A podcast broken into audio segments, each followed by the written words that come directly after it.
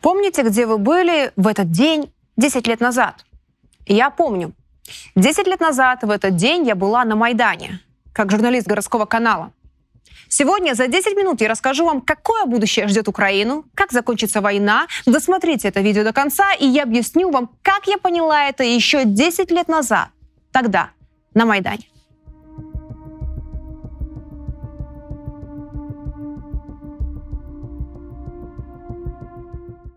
Я была там каждый день. Каждый день мы снимали и жили среди всего этого. Наш офис находился на Майдане. Я знаю, как выглядит, звучит и как пахнет Майдан. Горелыми шинами, едой, потом. Тогда на Майдане вы были уверены, что нас непременно ждут дома, в Европе. Именно к ней мы уходим. Прошло 10 лет, в Европу нас не берут, а вам говорят, что за будущее Украины в ЕС нужно умирать. Ми воюємо за свободу і за все те, на чому базується Європа, захищаючи усіх європейців в цій війні. Какая-то аналогия с фильмами ужасов, с монстром, который называется «Европейская мечта» и пожирает все больше украинцев. Нужно больше украинских жизней. Больше, больше, больше.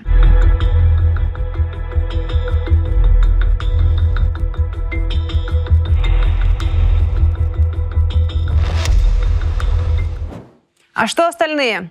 А вот обычный украинский пенсионер. Получает пенсию, в лучшем случае, $100.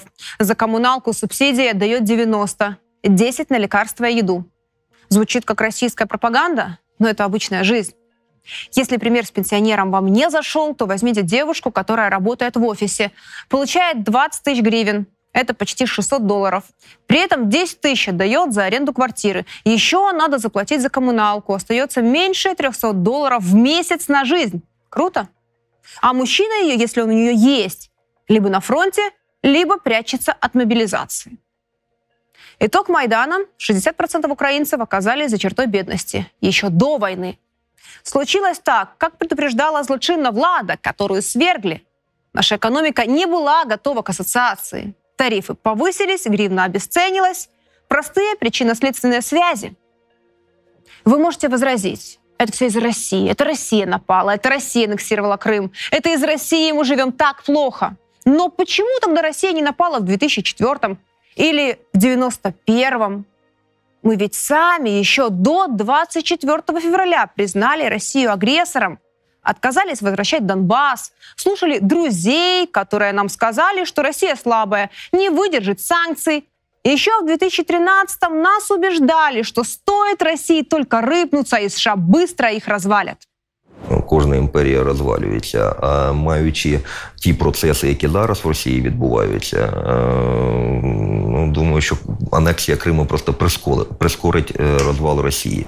А в марте 22-го решили воевать, потому что Джонсон так сказал.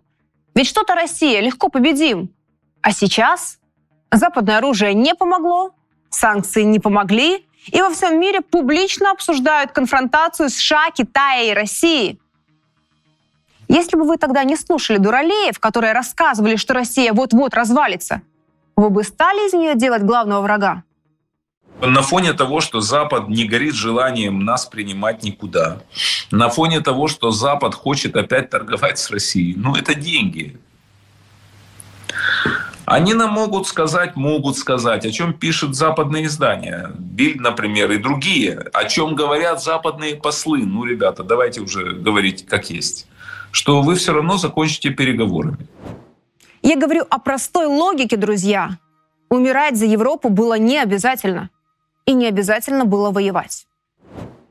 Так кто виноват и что делать? Рассказываю. Кто поддержал Майдан? 4 группы.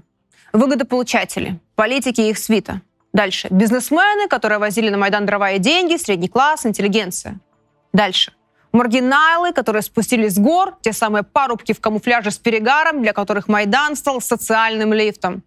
Следующая группа – простые украинцы, которые сочувствовали. И где теперь все эти люди? Политики типа Яценюка давно в США, или в ЕС. А кто еще не там, все равно там будут, с огромными деньгами. Дальше. Бизнесмены, интеллигенция, средний класс. Все уехали в Европу, либо вывезли в Европу свои семьи. Следующее. Маргиналы. Большинство из них еще до войны уехали в Польшу собирать клубнику, ну или на другие престижные работы в ЕС. Простые украинцы отдуваются за всех остальных на фронте и в тылу. Еще раз. Больше всего пострадали от Майдана именно вы.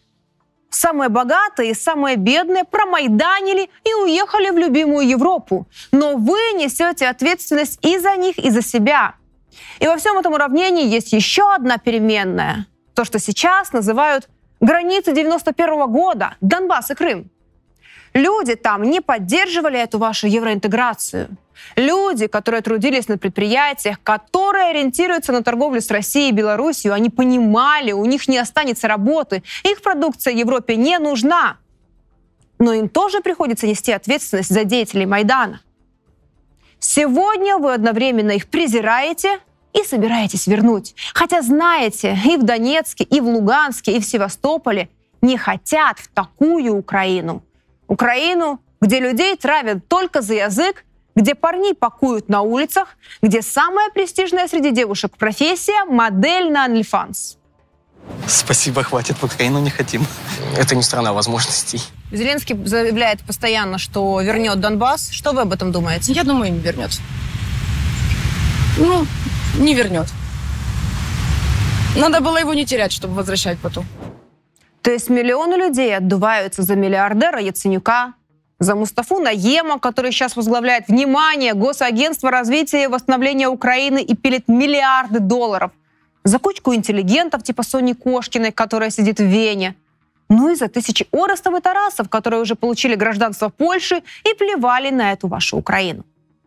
А теперь подходим к главному. Чем наша история закончится? Итак, Украине пообещали вступление в ЕС. Но в каких границах мы планируем туда вступать? Даже самые наивные уже понимают, Россия ничего не отдаст. Это говорят даже на фронте.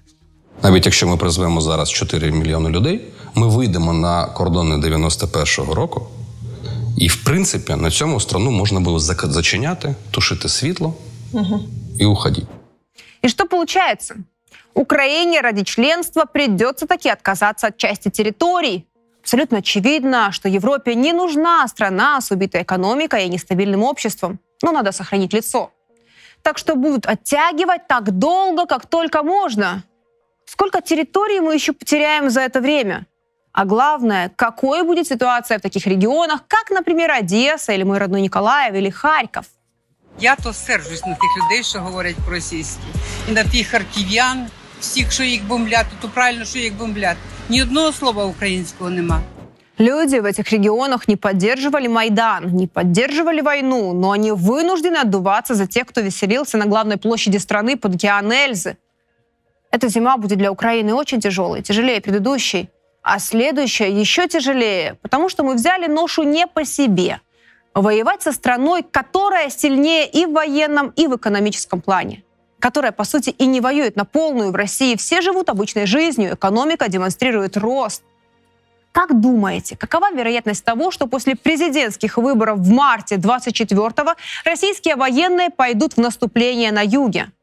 Вот они вас тут перемелят, а потом сделают то, чего вы больше всего боитесь, руководство. Они вас отрежут вот на Молдову, на Приднестровье. Они вас отрежут. Какими на тот момент будут настроения людей, например, в Одессе, русскоговорящем городе, в стране, где русскоговорящих не считают за людей. В Одессе, которой за 30 лет Украина не дала ничего. Улавливаете суть? Вы можете считать, что все сказанное – мои больные фантазии. Но по сегодняшний день мои прогнозы сбываются. У меня есть моральное право говорить с вами. Я говорила, что Майдан закончится войной, так и вышло. Зимой 2013-го, 10 лет назад, в толпе я поняла, когда одна часть общества берет на себя роль вершителя судеб всей страны и не считается с остальными, это приведет к катастрофе. И я оказалась права. Европейская мечта сбылась для части майдановцев. Для Авакова, который скупает заводы в Италии, для зарабичан в Польше. А что остальные? Ваша мечта про Европу тоже сбудется. На небольшом участке суши от Хмельницкого до Львова. И останется ровно та Украина, о которой мечтал Майдан. Где все говорят на одном языке, где все на лето ездят в Европу на заработки. Украина из трех областей: Ровно, Львов и Хмельницкий. Идеальная Украина Ирины Фарион.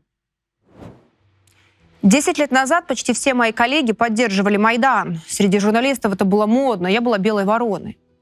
Помню, однажды литредактор Ярослав, львовянин, ярый патриот, после вычетки моего сюжета ударил меня по голове стеклянной дверью, так что та разбилась. Вытирая кровь со лба, я поняла, теперь за собственное мнение в моей стране придется платить. Собственно, тогда мою Украину у меня и у миллионов таких, как я, и забрали. Де-факто. Де-юре этот процесс входит в финальную стадию. Украинский фундаментализм победил. Украиной будет только западная, настоящая Украина. Всех инакомыслящих побороли. Я видела, как тело Украины рубят по частям. Я видела тела погибших на асфальте, над которыми поют песни. Я видела, как на морозе поливают водой бедных ВДВшников в легкой форме. Я слышала, как пьяные сотники Майдана в кафе пилят деньги. Я была рядом с ними, но не с ними. И, может быть, поэтому с первого дня понимала, что все это одна большая афера под названием «убийство страны». И все, что я могу посоветовать тем, кто ждет ответа на вопрос, что делать, это отбросить гордыню, думать о ближних и не брать в руки оружие. Защищать уже нечего. Мира вам, друзья. Пока.